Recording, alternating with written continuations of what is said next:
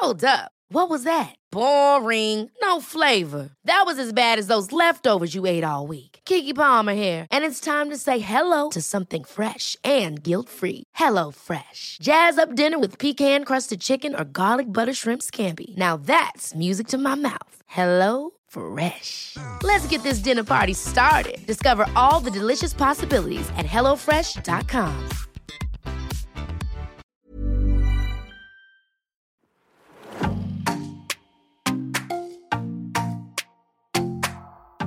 everybody, welcome to another episode of Slay in Your Lane, the podcast. My name's Yomi Adegoke? I'm Elizabeth Uviebinené.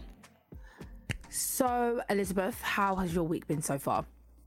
Um, just yeah, really busy. Um, I think yeah, I think from feeling like a sim, which I think a lot of people found hilarious. Um, thanks guys.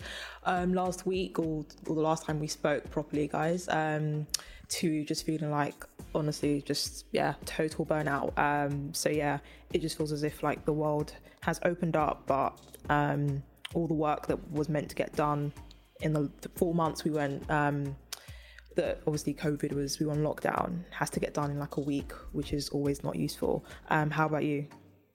Yeah, man, I'm not gonna lie, it's not been the easiest of weeks. It's just been a bit crazy. There's been a lot, a lot to do, and literally no time to do it. Um, but you know, we move, we move. So we're gonna go straight into our first topic, which is basically based on an article that I think was from the Atlantic, um, called "Why Success Won't Make You Happy," and it's about um, success addicts. Um, obviously, people can be addicted to anything, and it was talking about the idea that um, people basically probably more as well in the social media climate that we blame for everything but that's because it's true um people feeling more and more pressured to be successful and um this article is essentially outlining why um continued wins and successes still won't necessarily make you happy in the long term it's a very short term term um, rush of serotonin and dopamine. Um, and I found that really interesting because I think I know quite a few success addicts. Where would you say you fall on the spectrum, Elizabeth, in terms of like, are you somebody that feels that you can get happiness from success, or you're you someone that's like, nah, there's there's bigger fish to fry and bigger meaning to life? Um, I think that it's that thing of like you always find with um, in like capitalist societies or very kind of you know uh, um, yeah productivity driven societies you can see the difference between you know like the west and the west's approach to happiness to you know other places. And i think there was you know when it's like this place is voted the most you know happiest place to live and people are generally happier yet poverty is xyz and and there's always that those types of articles and research that's done um, that comes over the years. And i think that's definitely how I feel about like happiness and success and all of that sort of stuff around being happy. Um, because I feel like if you're not happy with, you know, you know, one thing, you're probably never going to be a happy person or, or, or see, or see success or achievement as, um, as something that you have to keep. Like it's definitely addictive. Um, but I think that if, if you're, you know, if it's like a, a never ending pursuit of, you know, X goal, you're never going to be satisfied. It's like an itch you can't like scratch and you can't essentially um, be be be fulfilled um, by. Um, so yeah, I think that's just my kind of like view on these things. I feel like if if you're never going to be happy, you know, with just your lot now, once you get you know times ten of your lot, um, you're probably not going to be happy. Um, that yeah, so that's definitely how I view these types of like uh, those types of feelings. How about you? I was going to ask before we even get to me, like, what, what, how would you say you, it fits into your personal life? Like, do you feel like you're somebody that chases the high of success, or do you feel like you're just kind of like whatever, or do you feel like there's a pressure to? Um, I think for me, it's just not success for success sake. Um, so it's like, because I don't know, I feel like everyone's got their own, or everyone should have their own kind of like version of what success looks like for them. Um, so I think for me, I don't, I think when, when I was younger, I think if my younger, if, so let's say I'm 28 now, when I was 18 and I was thinking about, you know, well, I was going to university and I thought about my life now, like 18 year old me would be like, oh my God, you're so successful, like super, like this is exactly what you wanted. But I think it wasn't, my success at that age was based on independence, financial independence, um, life. It was life independence. And I think that was way that was what my success metric was kind of like um not my yeah that was what it was measured by. Um it wasn't about it, i didn't think about work life balance and anything like that. I think for me the pressure came down to financial security and financial independence. Um so not you know and i think that freedom that it's given me now and the option to not do things or do things i think that's definitely uh for me what if I was looking at success back then, that's exactly what. No, I was looking back. I was looking at success back then, and that's exactly what I wanted. So I have that now. So in all all sense and purposes, I am you know successful in that respect. So for me, it's never success to boast about it or success to it's that security because I'm a Taurus and I believe like that's something that I crave a lot. Um, so I guess I guess now I don't know. I, I wouldn't. I don't know. I think it's more impact as opposed to independent financial independence. I think that's financial independence will always be something that runs through my whole life because it's that whole immigrant mentality. Oh my god, you've got to keep going. But I, it's not. But then I would definitely say now it's probably more around less less so around that, even though that's still the thread, but more so around impact. So um, so yeah, I don't know if that makes sense, but it does. Yeah, no, I don't know. I find the article interesting because I feel like I see a lot of people I know in it in terms of like um once they achieve something like being like, okay, what's the next thing kind of thing, and not necessarily um, like giving themselves credit in the moment. Like I was talking about this to Pam as always, like a couple of days ago, actually, just in terms of I sent I sent the article to my sister, I sent the article to Pam, I sent it to people that I felt like, oh, like I see you you in this where you've actually achieved a great deal, but don't necessarily in the moment allow yourself to sit in that moment and be like, wow, like it's taken me like it, I don't know, it could be like it's taken me four years to get to this point of this one particular milestone and you within four minutes the feeling of like self congratulation is like gone. Um and it was interesting because everyone was kind of like yeah like i actually am like that. But i guess everyone has their reasons. Like for you it's like you, you're talking about success being a priority prioritized because of like a need of like stability and stuff. And um i was talking to my sister it and she was saying that you know she's just very like she's just a very self-critical person and like it doesn't necessarily like um give herself like enough credit. And um, Pam was saying that like you know, hello again, Pam. She was saying that, like, you know, when it comes to her career, it's like, um, or just her general self, it's very much about like, what's what's the next thing? Because she's thinks about time a lot and and feeling short of time, and I think that's like a general theme for a lot of people um, now because it feels like, you know, I don't know, thirty when you're approaching 30 anyway it's like this weird invisible milestone that like we all have to like kind of spontaneously achieve everything we've ever wanted to achieve because of things like 30 on a 30 lists and like um youth like um those kind of portfolios of like the here are the ones to watch. The idea of like rising stars and stuff only being up to like a particular um a particular point.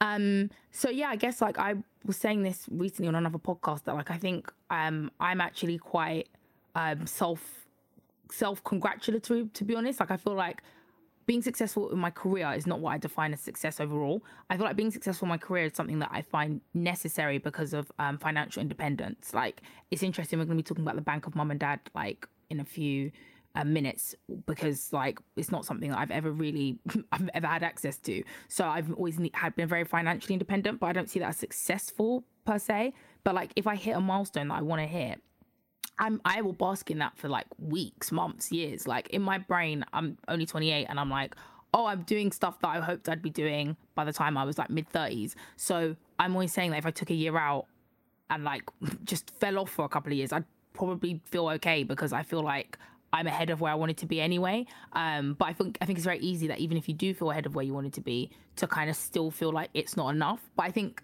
I don't know. I've always been somebody that's kind of like um, um like i don't know when people talk about treating yourself as you would your like little self like treating yourself like you would as your your inner child or whatever and i feel like i do that all the time. Like i'm very like um what's the word? Maybe sometimes too easy on myself that i'm like oh you don't have to particularly be productive. We're in the middle of a pandemic which is true. But yeah i try to treat myself with the kindness that i treat others in terms of like um you know being like it's not it's not every day that you must come and die.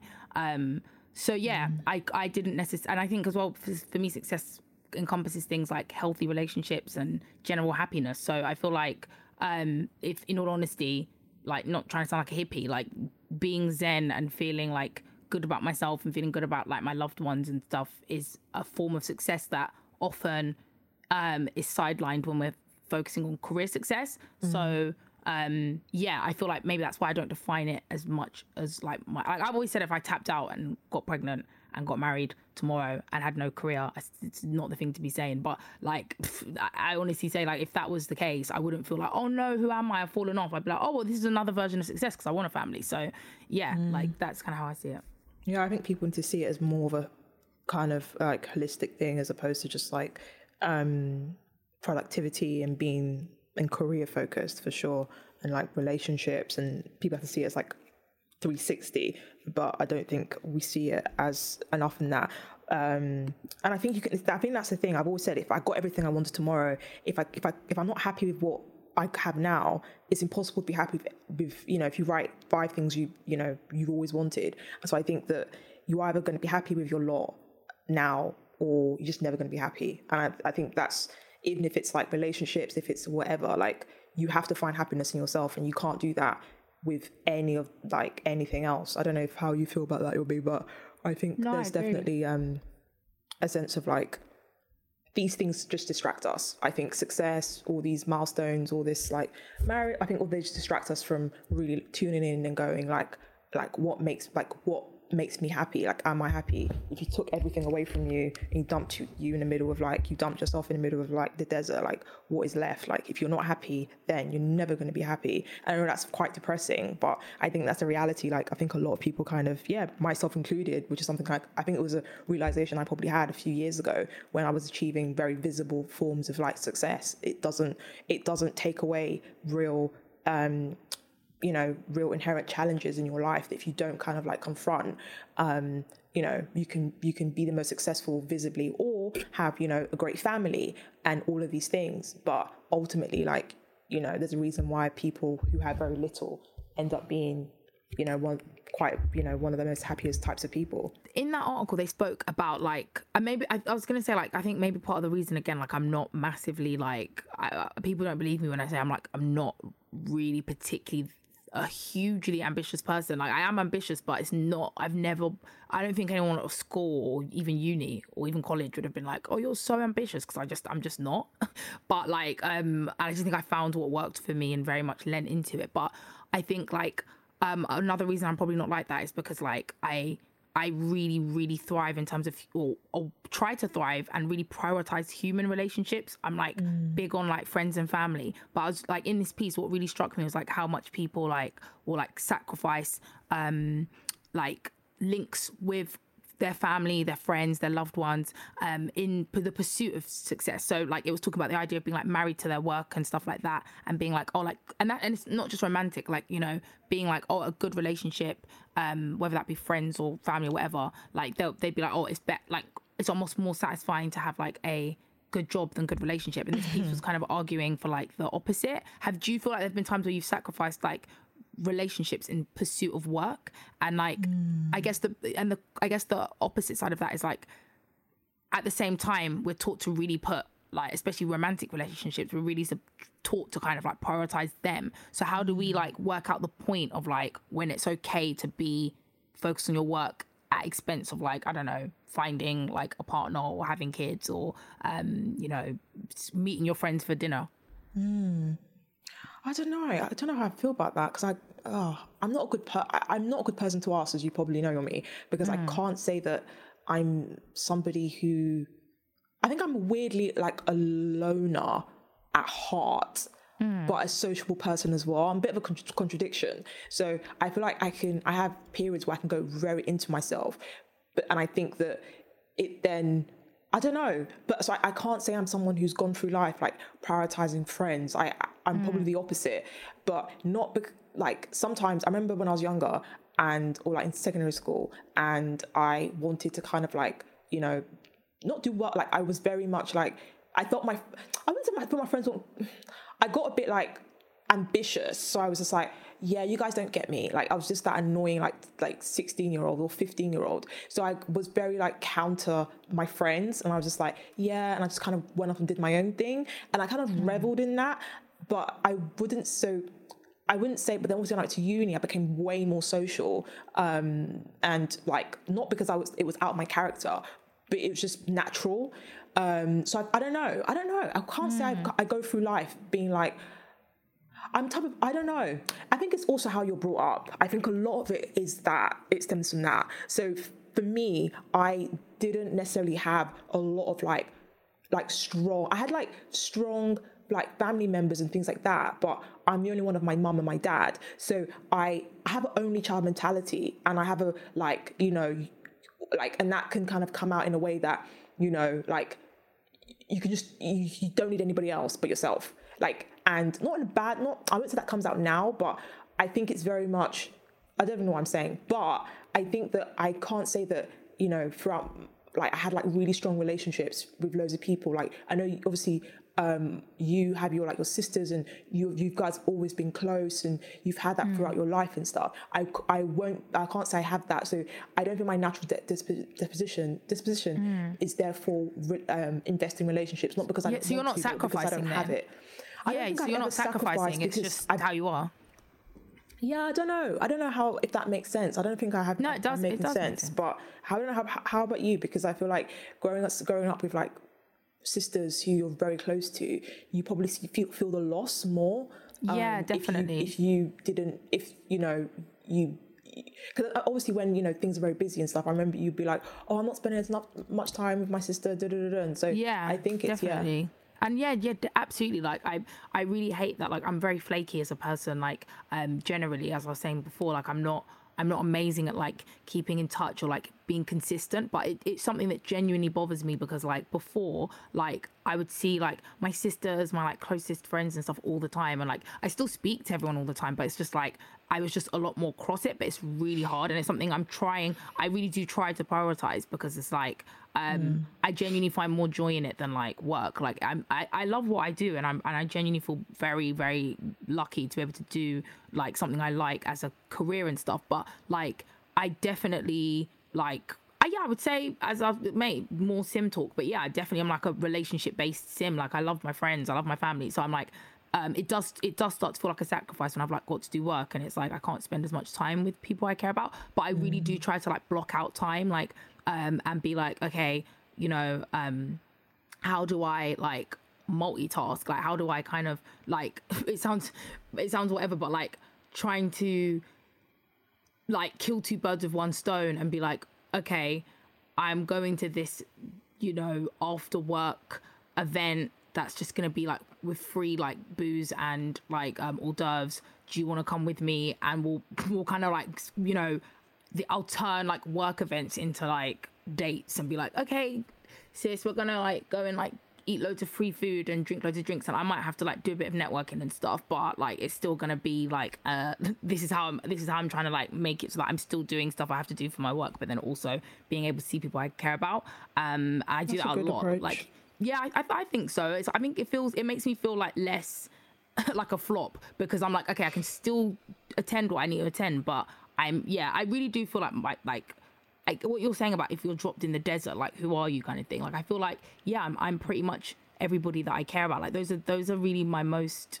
important things. And as much as I like stuff and like I like like you know yeah going up a career ladder, I do think that just because of how like I guess my Instagram looks like I feel like if honestly I was asked like would you prefer to like undo all your career achievements of the past few years or basically like lose like your entire inner circle of friends like i can honestly say without hesitation i'd be like oh let's just undo the work because like Do you think people would choose the opposite i think some people according yeah to this sure um, article?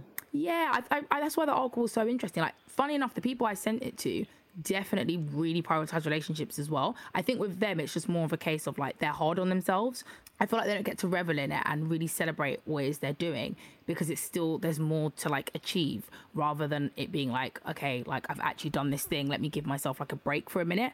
But I feel like a lot of people definitely like I've watched people definitely like sideline like um friendships and romantic relationships because of work and be like I've watched relationships definitely break down because of like work. So I feel like um I do think some people would be like mm, I can not even necessarily I can make new friends but like mm, Yeah, I think I think you know people yeah definitely think I can make new friends, yeah especially in the industry we're in.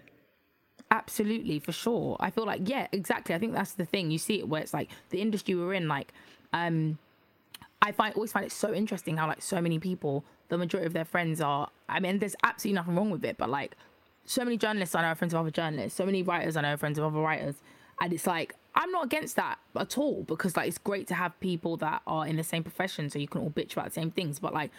I mean, you know, like most of my friends are just like my friends from like my childhood and like my, you know, if not secondary school, then college, which is generally like, you know, from my actual life because mm. the fact I even call it my actual life is because I genuinely don't see like journalism and writing and the industry as the be all and end all.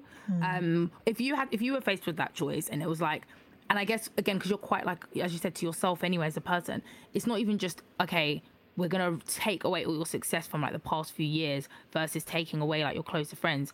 I guess like if it was something like okay we're going to take away all that success but we're also going to make sure that like um i don't know you not only do we take away your your um closest friends but we make it so that you have to be like completely up like almost isolated by yourself and just have all the jewels. I'm sure there's like a bible parable about this or something but like all the all the jewels in the world all the money in the world but you have to basically enjoy it alone. What what would your kind of um you know take on that be?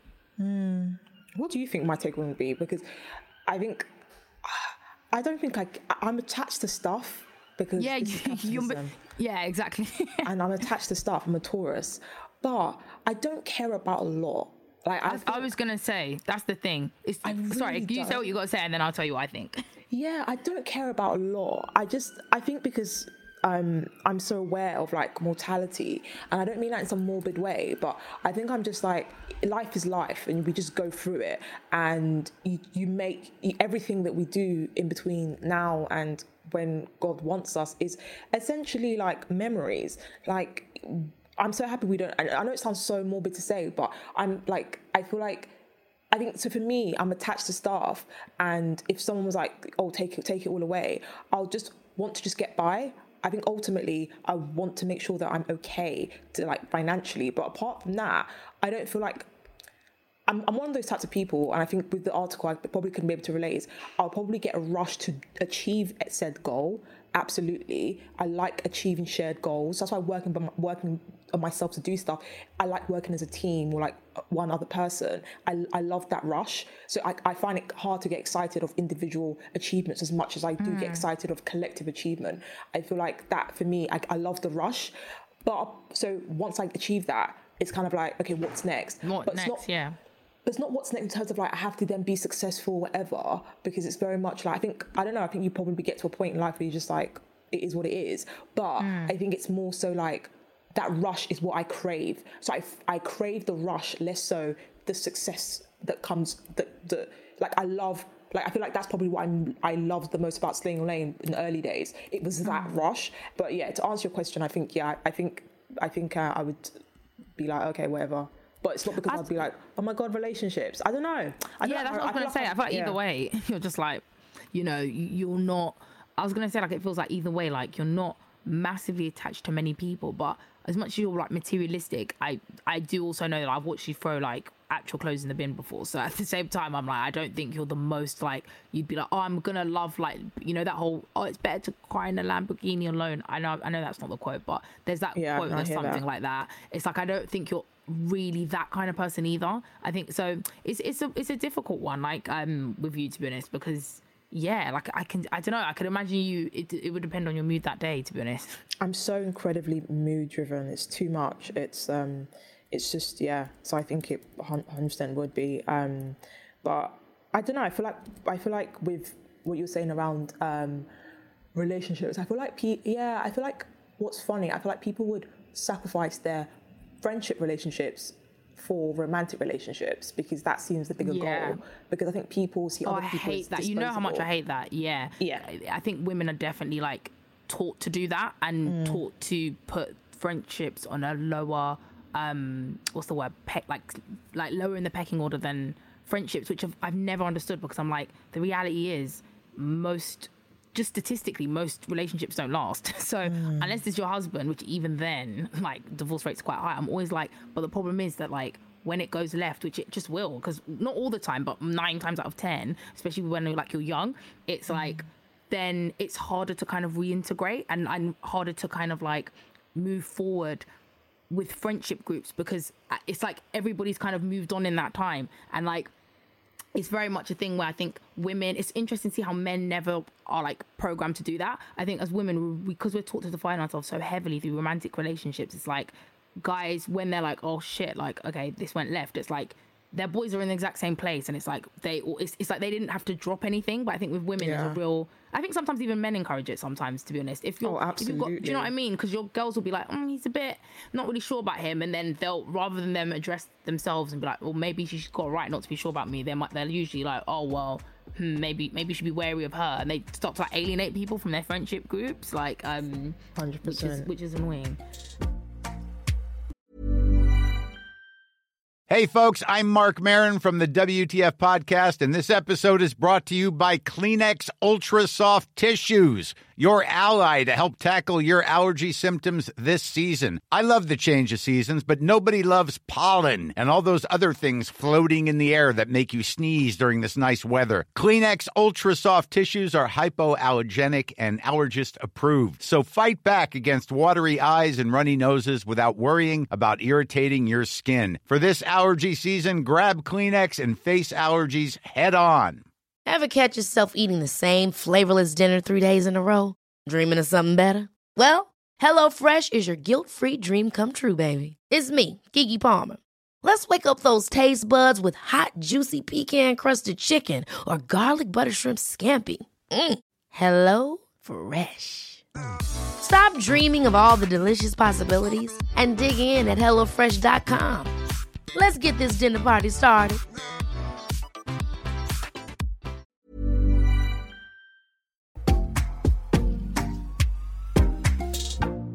So our next topic is uh, the Bank of Mum and Dad. Um, so there's now going to be a tighter limit on how much your family can help you when you're getting your deposit together. So when you want to buy a house or for a mortgage, um, the bank of mum and dad is kind of like often seen as like a, uh, a way that you know if your parents have assets and things like that, they're able to kind of help you.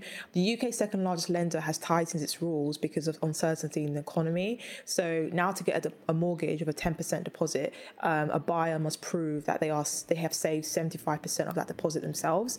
Um, so usually a lot of parents like you know not a lot of parents but if your parents can they would want to help you but because of just the way covid and post-pandemic housing situation is going to look like um, people like yeah they're tightening up the rules um, what are your thoughts on that Yomi?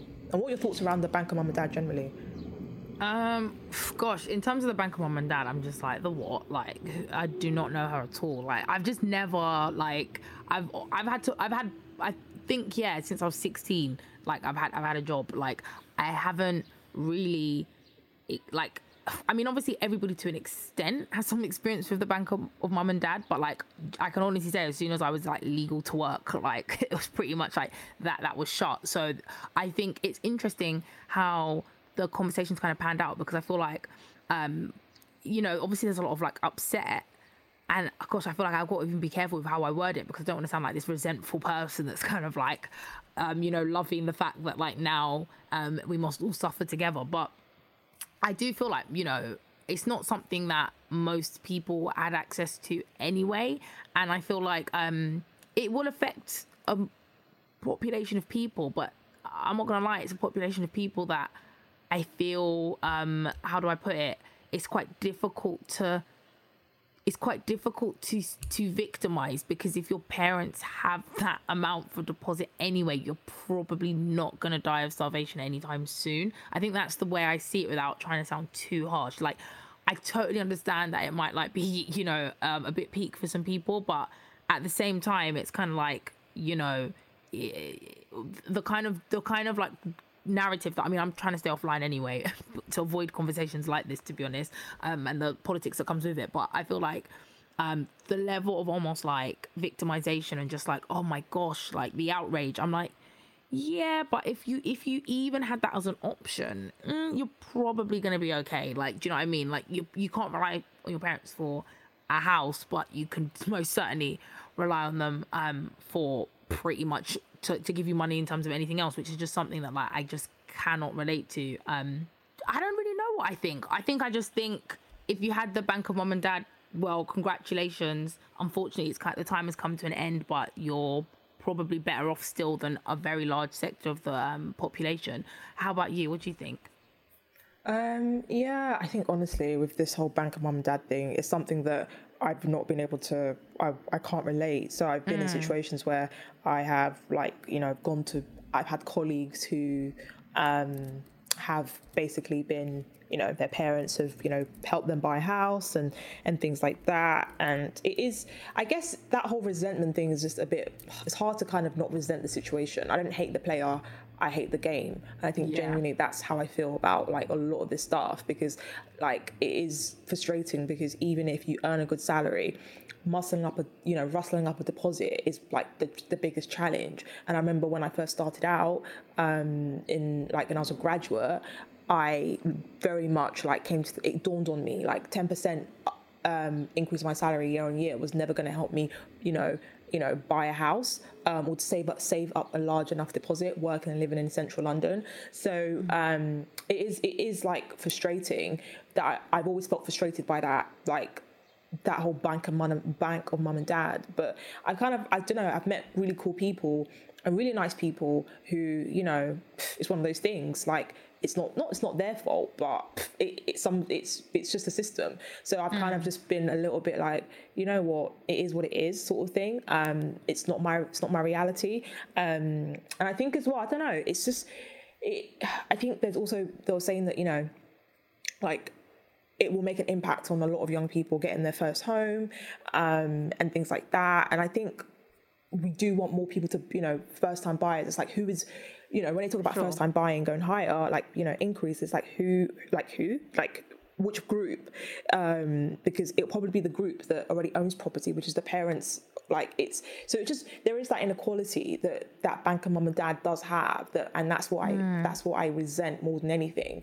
Um, and I think unless you're super super savvy and you have multiple jobs and and things like that, and things have gone really your way over the last couple of years, a graduate starting out it's just the market isn't fair. So I yeah, so I think it's I think as well with this whole changing of um you know the way COVID has kind of like impact the way we the way we kind of like see where we can work. I think I don't know. I think maybe people are like rethinking things as well. So I think the bubble of London needs to be kind of like less. So the pressure to live and work in London is something a lot of young people do feel. So I think so. I hope hopefully it just broadens our horizons a lot um, because what you have what you find is people who aren't from a particular area, obviously gentrification, you know, northern gentrification. If people who aren't from a particular area they get to kind of buy the houses. So look at Brixton, like that's I know I know someone who doesn't who's who grew up in like Hertfordshire and for some reason they now live in Brixton, and it's kind of like you like you don't know. It's just it's just because you can, and it's it's what it does to people who actually are from those areas. It pushes them out. So mm. I don't know, it, it, and I know a lot of those people aren't. They're not buying so I think it's a good thing what's happening to an extent because I feel like what's happening is those people who aren't able to um, proved so you were, were on the same salary but because you have your mom and dad that can you know give you a cheeky 50k like mm. if, if you're going to have to prove that you can save that much and you that's come from you that's only a good thing for me. Like i may not have the money to save now but it just means that you're not buying up the house before i can even get my cheeky 25k down sort of thing. That's the thing i agree with that because i think people are acting like um as posh people always do like oh you know this is they're kind of being like I mean, as you said, in terms of like the youth and in terms of like younger people being able to sort of like get onto the property ladder, like yeah, it it can create like a sort of disparity in terms of that. So they're really kind of like trying to drive in on that and be like, oh, you know, this is really um, entrenching inequality. But it's like mm, it was unequal anyway. Like it already, mm. it, the, the Bank of Mom and Dad entrenched inequality anyway because it, it gave certain people an immediate head start and yeah, like whilst I under I understand the frustration, I do think that um it's just funny how people will um be quite okay with the fact or like, you know, complicit with the fact that like pretty much the expectation is that you can grow up in a particular area and never be expected to own property in that area. And then when it's suddenly that they're you know or actually you also might not be able to own property in this area because your parents aren't going to be able to lend you money. Suddenly that's when they're engaging with these conversations about how unfair and unequal um, you know the housing um, climate is in the UK and especially in London. Because usually when we're all like you know bemoaning the, the the renting situation and you know like the gentrification and all these different things they're perfectly quiet or just oh well you know like like you know they're, they're more than happy to to kind of explain to everybody else why it's not that bad. But now I feel like well everybody's in the same toilet now. So you know like literally better buckle up like and get on with it like everyone else has had to. So yeah like definitely understand the frustration. But again it was it was a pre-existing unfair system that it's interesting to see how vocal people are becoming about um, the unfairness now it's finally affecting them. I couldn't agree more. So some people have been like oh because of london everyone's being priced out you know it's serious when even like people like whose parents can afford to give them 50k deposits are being priced out like they're saying that they think you know post pandemic might be a little bit like less London centric. Like I think that's a conversation that's been happening over the past few years where you see like big companies moving to like Manchester and Birmingham and like building their like um flagship spaces there um in a bid to make, you know, England um basically bigger than London. Um as someone who's like you lived in Birmingham, like do you think we can see past the like um the present situation where it's almost perceived as if you don't see it if you don't live in London you don't exist and all the opportunities are centralized in that one city? Yeah, I think it. I think that's the sad reality of sometimes just like you being you being being from London, you do get attached to it. Um, but I've never been one of. I've never been that type of person at all. Um, and I do hope there's a. You know, I think that Brexit would have had obviously COVID is on the top of the agenda, but the because of Brexit, um, I know like my one of my friends who her and her partner had basically left because his job has been migrated to Paris. So they have a house in London, um, and they've basically had to kind of like put that up for rent, um, and then you know obviously they're in a privileged situation that you know they can afford to do that, um, but and have a nice life in Paris, but still that's like a migrating of a job. And I know someone else who whose work, and this is banking jobs by the way. So I know someone else whose company has been like, you can stay in a company, but your job is moving to to Switzerland or something like that, or we'll give you six months salary um, and you, we'll make you redundant. So he's chosen to be, you know, to get six months salary and be made redundant so he can find another job in London. So I think these are the decisions that I think Brexit were like we were heading towards this already, where London wasn't as like favored and i think because of covid it's only going to kind of like exacerbate those types of tr- those trends that we saw anyway going into like the last couple of months or going into the year sorry so um i definitely think that there's life to be lived outside london like it, it's i think there's such a and it's always perpetuated by the people who aren't from London. If I'm honest, it's always this whole like I have to be here. Like oh my god, like I I'm I'm, I'm moving to Hackney and I'm moving to Brixton and this is now like they wear it on their head. Like for me, I'm from Peckham. I grew up there. I don't wear Peckham on my head in a way that means that it's the be and end all of my existence. I feel like sometimes with people who aren't from London, and this is not me coming for anyone, but there is that. I think London, growing up, it was never that. I never felt that. It was only when I entered the professional world that people talked about London as being like some sort of mecca, and they couldn't leave. Um, so that's my kind of view on, on things. I, I feel like I have no kind of. I can imagine myself not living in London. like you said that for really, ages. yeah. But yeah, I don't know about you. Oh, I I mean I I I guess I'm weird because obviously, obviously I've lived in Croydon my entire life, which um most people um will dispute whether it's in London anyway. But in my brain, like I've never given a shit about Central London. I think you know that. Like to me, the world that begins and ends with Croydon. Like, and I know that that sounds weird because obviously most people from Croydon are trying to get the hell out. But I think Croydon, just in terms of like, I've said this for years, like um, in terms of transport links, in terms of just like, I love the fact that it's not central. I love it. I know people roast us for it, even though it's what 11 minutes. You know, we get defensive like, oh my god, it's only 11 minutes to um, Victoria on the overground anyway. But like, it, that's real. It's it really is close, but also simultaneously like it is literally its own country. Like you know, I've been screaming Brexit, get us out of like get us out of this country and create Croydon its own like kind of independent thing because I truly feel like it's um it's it's basically its own place and like I've never I think because everything pretty much is here already from I sound like a um, what's the word like t- ambassador or some like tourism person but like obviously there's like the shopping centres and like just things to do around here. So when I was growing up, I never used to go to central London anyway, and mm. it was it was truly treated as if it was like um like a holiday like oh wow i'm really going i'm really going on an outing because we're going to central um but i mean the fact i call it central like i i don't i'm always talking about london in terms of like you know it's a real commute for me um um but yeah so i think for me i've never really been like oh my gosh i have to be like I've had no desire to ever live centrally, but I think I have quite a different experience because I say that as someone who genuinely does live like um you know it takes me as we love to remind everybody just a couple minutes on the, the overground to get to um, Victoria anyway. But I would never be like I want to live like centrally or anything like that.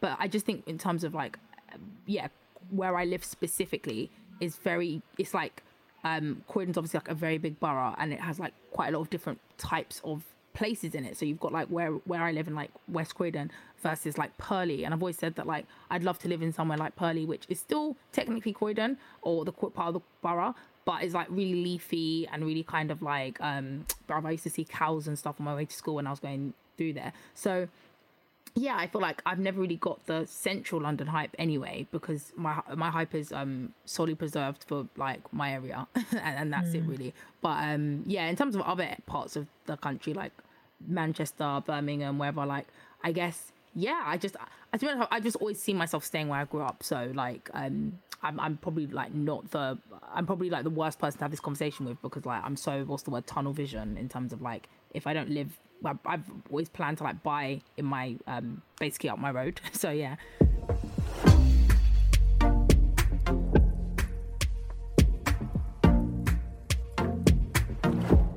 So, um, our slay or nay this week is a slay. Um, I think last week we had a, or last time we had a nay. Um, so yeah, good to kind of get back on the positivity um, run. That is a slay. So our slay for this week is Jenn Nkiru. Um, and she's our slay because she is um, an amazing, super talented um, director and creative, and she um, directed um, her amongst other couple of directors as well. directed Black is King, the new Beyonce um, production, and so yeah, she's from Peckham, so it's you know always happy to always happy to see someone from South doing really well on the world stage. So shout out to Jenn Nkiru, man. Well done. So that pretty much brings us to the end of this episode. So until then, take care and see you next week. Bye. Bye.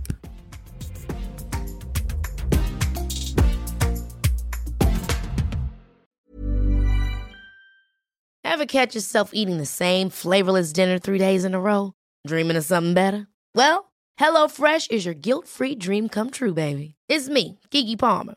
Let's wake up those taste buds with hot, juicy pecan crusted chicken or garlic butter shrimp scampi. Mm. Hello Fresh.